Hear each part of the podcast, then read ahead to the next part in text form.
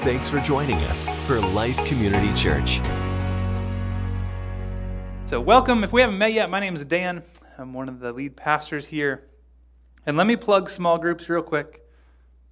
I love small groups. This is one of the best ways just to get to know people, to grow in our spirituality together, to realize that um, you're not the only sinner in the room and other people have issues too. It's really encouraging, I think, to just be together, encourage each other in this walk of life and um, as we walk towards Jesus together. So join a small group. Go check them out. lifemohammed.org slash lifegroups is where you can um, see those. So the last, what, four weeks now, we've been unpacking the Lord's Prayer, our Father who art in heaven.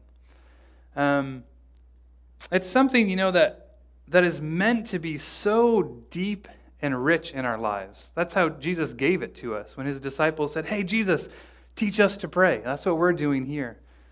And so I imagine when the disciples first heard that, they really took it to heart and they really tried to understand um, what the Lord's Prayer meant for them. And I think since we've heard it, since probably maybe since birth, if you've grown up in the church, or maybe you've just heard other people say it, it kind of becomes rote. It becomes just kind of another thing, and it doesn't mean much to us anymore. You know, there uh, there's this place where I grew up in Bloomington. I grew up in, uh, actually I grew up in Normal, which is right next to Bloomington if you know it.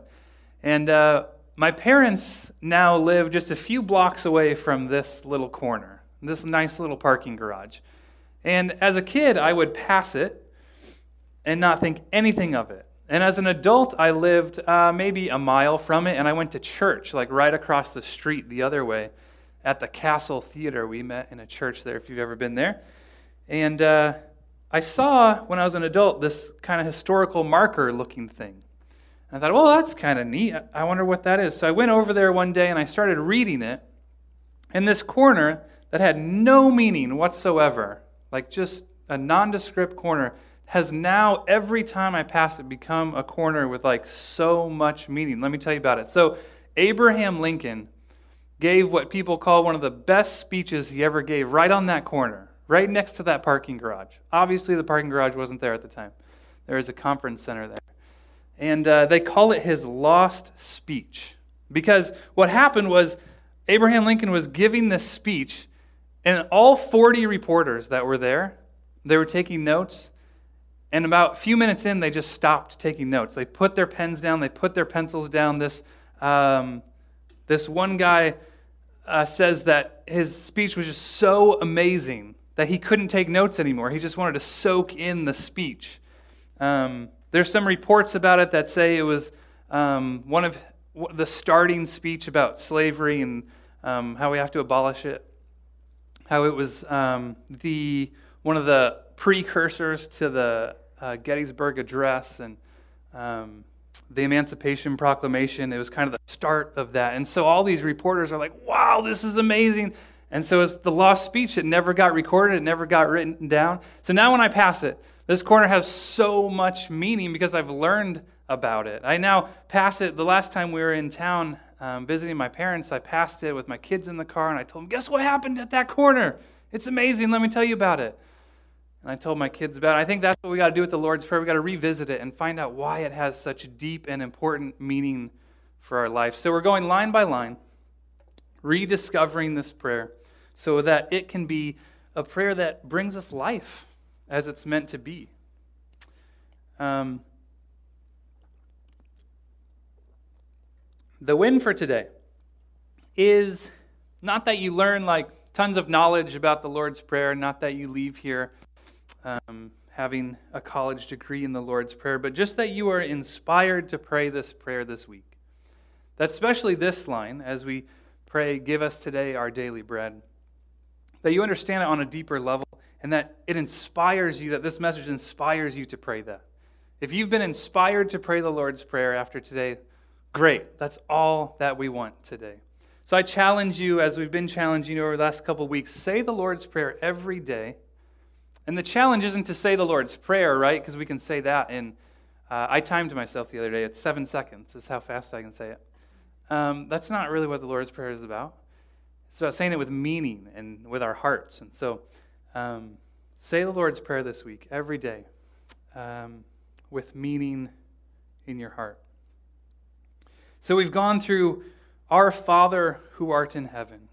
And Liz taught us that sermon, and it was that God is a good Father. He's a Father that's always near us, that we can approach Him without fear, without uh, without having to be nervous in His presence, that He's just an angry, vengeful God, but that He is a good Father who, when we approach Him, welcomes us into His presence. Isn't that amazing? Like the Creator of the universe welcomes us into His presence like a good Father. I think that's absolutely amazing. We come to the Father, a good Father, as His children. Then we looked at Um, hallowed be your name. Our Father who art in heaven, hallowed be your name. And we saw how, yes, God's name is holy, and God is holy, and nothing that we do changes that. But we have this responsibility to keep God's name holy in our sphere. So in our family, how are we representing God? How are we um, telling people about our good Father? How are we um, representing Him as Uh, how are we representing His grace, His forgiveness, His love to other people in our lives? Are we doing that in our families? Are we doing that in our workplaces? Are we doing that at Schnucks and um, in everywhere that we go? Are we representing His name well? Our Father who art in heaven, hallowed be your name. Other translations might translate it, may your name be, may you be known as you truly are. Your kingdom come, your will be done on earth as it is in heaven. Liz did this one last week. And you can go listen to all these online if you miss one.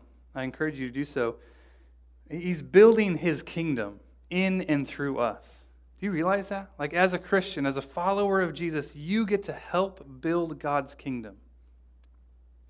He's building His kingdom in and through us. And that we say, God, I trust your will over my own. And so that brings us to today's line, give us today our daily bread. Before we get into the meaning of that phrase, seems pretty simple, right? You know, I'll, I'll tell you, uh, as, as a pastor, when we pick sermon series, we have uh, like these few sermons that we know are going to be great. We're really excited about them. Like for this one, it was the kingdom stuff. We love the kingdom stuff.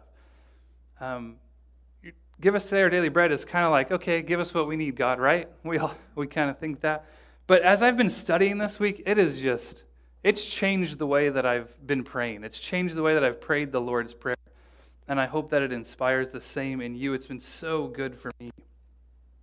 And so there's a shift going on from a, a God-focused prayer to now it shifts to us. Because we've gone from your name, your kingdom, your will, and we've moved to give us, forgive us, lead us, and deliver us. Your name, your kingdom, your will, and now we're moving into give us, forgive us, lead us, deliver us. Before we get to ask things for ourselves, even our needs, we've first invited God's will into our lives. The order here is really important. We've aligned ourselves with God. We've called Him our good Father. We've said, let your kingdom invade my life. I want your will in my life. And now we're saying, provide for us. As we seek Him first, our hearts become properly aligned to Him. There's a refining and a tuning of our hearts that happens when we pray His name, His kingdom, and His will, so that our hearts are already warmed to His love, um, and it's and it's uh, it causes us to get over kind of our selfish prayers, our self-absorption. Oftentimes, when we first start to pray, uh, we make prayers all about us, don't we? That's kind of like the natural starting point. If you've heard a kid pray, there's this story of a a son and his mom, and the mom said, "Hey, you know what? Today's a special day. Just because I decided it's special, we're going to go to McDonald's and get Happy Meals." And he was like, yeah, Happy Meals, because every kid loves a Happy Meal. So they get in the car and they start going to McDonald's, and they see this car wreck right in front of McDonald's. And the mom, who has taught her son, like, hey, when we see something like that, we can pray for them, and we can pray that God helps them. uh, the son says, hey, Mom, can we pray for them? And, oh, she's like, you know, if your kid says that, your heart just leaps with joy. Like, yes, I've been training you for this moment to pray when you see things like this. And so she says, absolutely, that would be great, honey. Why don't you start us in a prayer? And so he says, dear Jesus, help those people get out of the way of McDonald's so that we can get in the entrance and get our Happy Meal. Those are kind of some of the prayers that we pray. Have you ever prayed a prayer like that, like a selfish, completely selfish prayer? I remember when I was in junior high, my life revolved around hockey and basketball.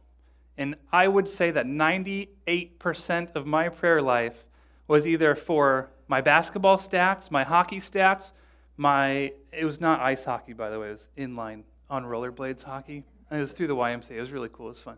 Um, or the teams that I followed, you know, like I, um, when I was watching them on T V, I'd be like, oh, God, let them score. Or if I was like coming off the bench or about to do a tip-off in basketball, because I was the tallest and I could win sometimes, um, I'd be like, oh God, let me get this tip off. Those were my prayers. They're completely selfish prayers.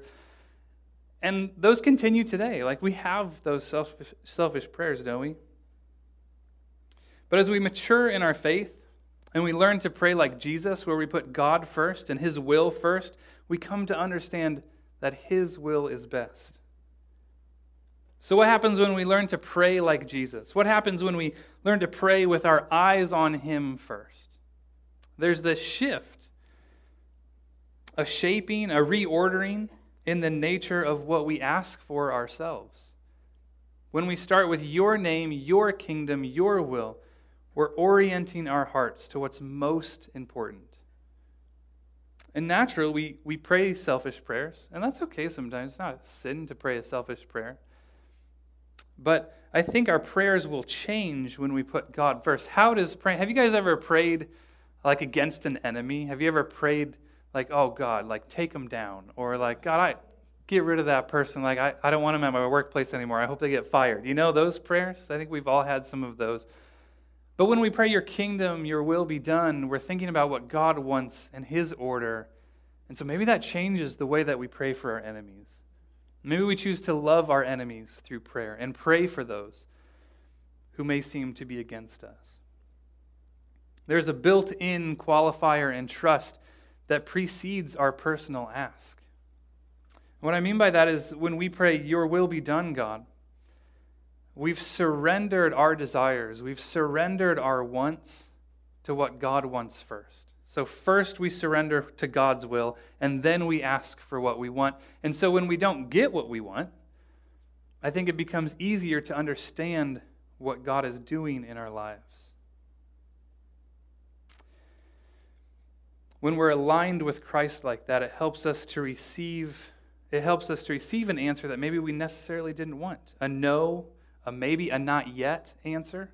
Maybe we feel like God's being silent in that moment.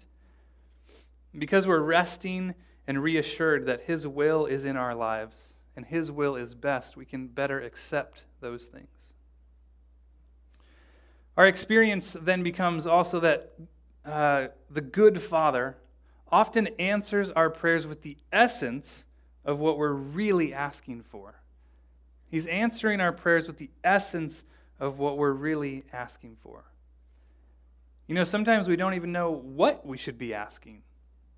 Um, like in our like when a kid asks for a candy bar and it's five o'clock and dinner time, what they're really asking for is a meal, and they may not know that yet.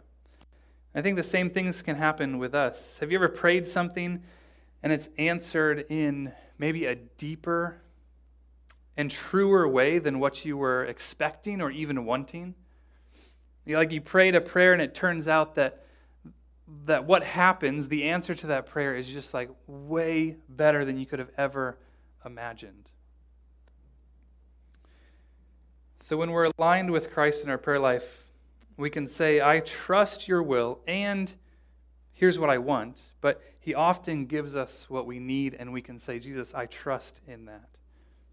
There's a shift in what our prayers sound like. Our asks are conditioned by the fact that we have already invited His will over and above our own, and in inviting his kingdom to come, we're cooperating with what Jesus instructs about seeking first the kingdom of God. And what happens when we seek first the kingdom of God? All these things are added, Jesus says. So give us today our daily bread. For us, uh, this bread is an image of our basic needs, isn't it? When you see that prayer, when you hear that prayer, it's a, it reminds you of like, okay, God, provide for me my basic needs, housing, shelter, whatever that may be. And that's true for us. And there's a little something extra that happens for the hearers, uh, Jesus' audience, the people that hear from Jesus. They're all Jewish. Uh, you know, from before that, Jesus gives this prayer two times in the Bible. Um, that's recorded. I'm, I wonder if I'll ask him when I get to heaven, if, did you teach us a lot? Did you teach it often and just didn't get recorded? Um, but we have these two times, one on the Sermon on the Mount and one here in Luke eleven when the disciples asked, teach us to pray. And both times he gives it, he's giving it to a Jewish, a Jewish audience. And so when they hear the phrase, give us today our daily bread, when they hear daily bread, that's a direct callback to manna from heaven for them.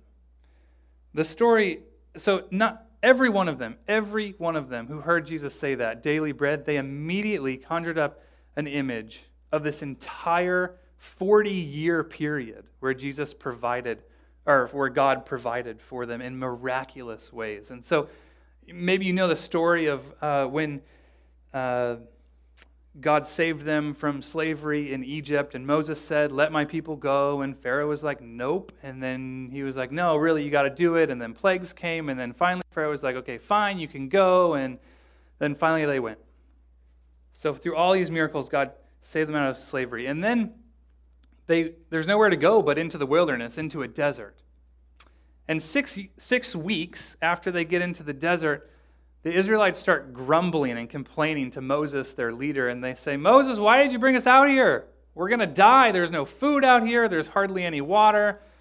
We should just go back to Egypt where we had plenty of bread to eat and where we had uh, pots of meat is what they say. And Moses brings that to God, and he's like, God, your people, they're complaining. And God says, all right, here's what I'm going to do for you guys. And notice that he does this even in their complaining. Like, they're not even asking nicely. He knows their needs and provides for them. He gives them manna from heaven. And so this bread-like substance just covers the ground every morning. For forty years, just covers the ground, exactly what they need. There's some people that try and gather it up and store it. And then they find out that, like, oh, we can't do that, because this doesn't last very long. They would wake up the next morning with like their hoard of manna, and there'd be worms in it. It'd be gross and moldy.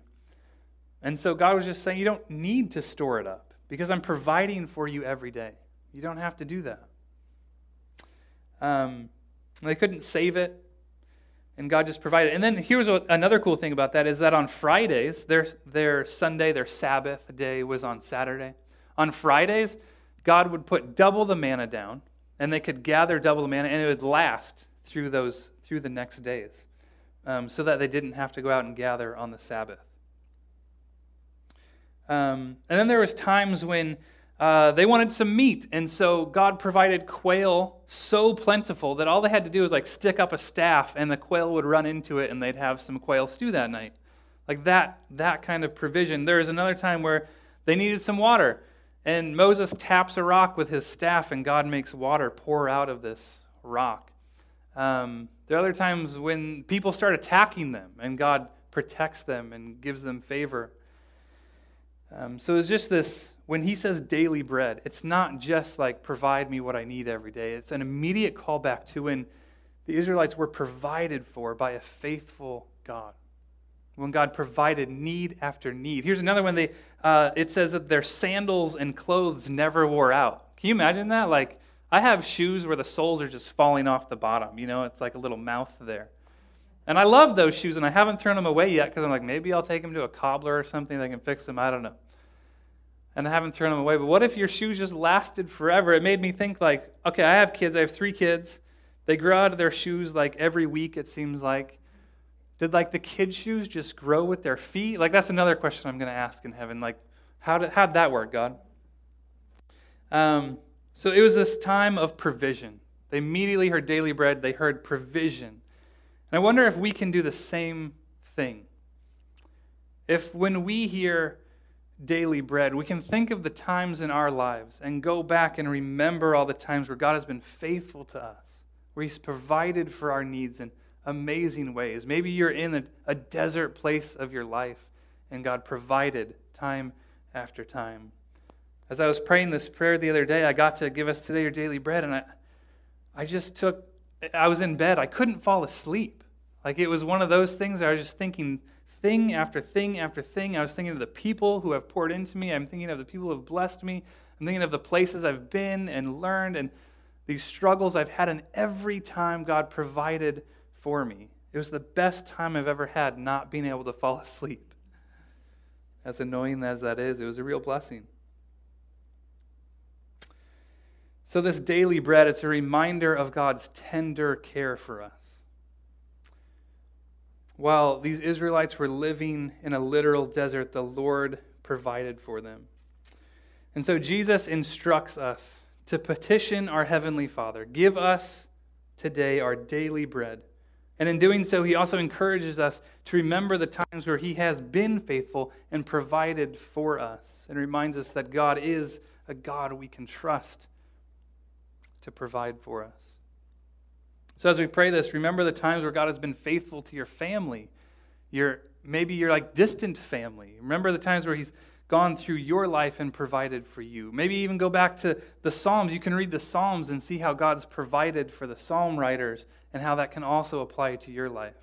This is something we get to celebrate daily. Give us today our daily bread. You know, Jesus doesn't say, all right, once a year, on January sixteenth, I want you to go to the temple and pray for all of your needs, and then you don't have to pray for them again. There's this desire where we come to the Father daily. Have you ever had someone in your life that they just like love cooking for you? Like, it's an enjoyment for them? If you're on Facebook, you can write that down. What, um, is there someone in your life? Maybe you are that person that loves to cook for your family. For me, um, my mom, every time I go home, will make cinnamon rolls for the family. Not just like one batch of cinnamon rolls, but like stacks on stacks on stacks of cinnamon rolls. Her cinnamon rolls are the most delicious cinnamon rolls in the world. And one time she took them to the fair, this, the county fair, McLean County Fair. I think it used to be like one of the biggest county fairs a while ago. Anyway, um, they got second place in like the bakery division. Only beat out by Avanti's bread, if you've ever had that. Someone baked Avanti's bread somehow. So I feel like that was kind of cheating. Anyway, she makes them for us when we come home. And why does she do that? Why does she make us these cinnamon rolls? It's, it's yes, because of love. That's our first answer. But really, it's out of relationship. She loves it when we come home. She loves it when me and my sister and my brother come home and spend time with her and be with her. And so she knows that we love cinnamon rolls. She bakes them for us. It's to have relationship with us. And I think the Father provides for us in the same way, and He loves when we come to Him. Daily provision from the Father keeps us close, in close relationship with Him. The whole transaction of asking and receiving, being generous, being thankful, it's all about cultivating a relationship with the Father. Daily manna in the wilderness was a reminder that they had a faithful and capable provider who would help them with everything from bread to everlasting shoes to protection from their enemies. Richard Foster, uh, an author, wrote in Finding the Heart's True Home, one of his books, he says, "It is a false humility to stand back and not share our deepest needs.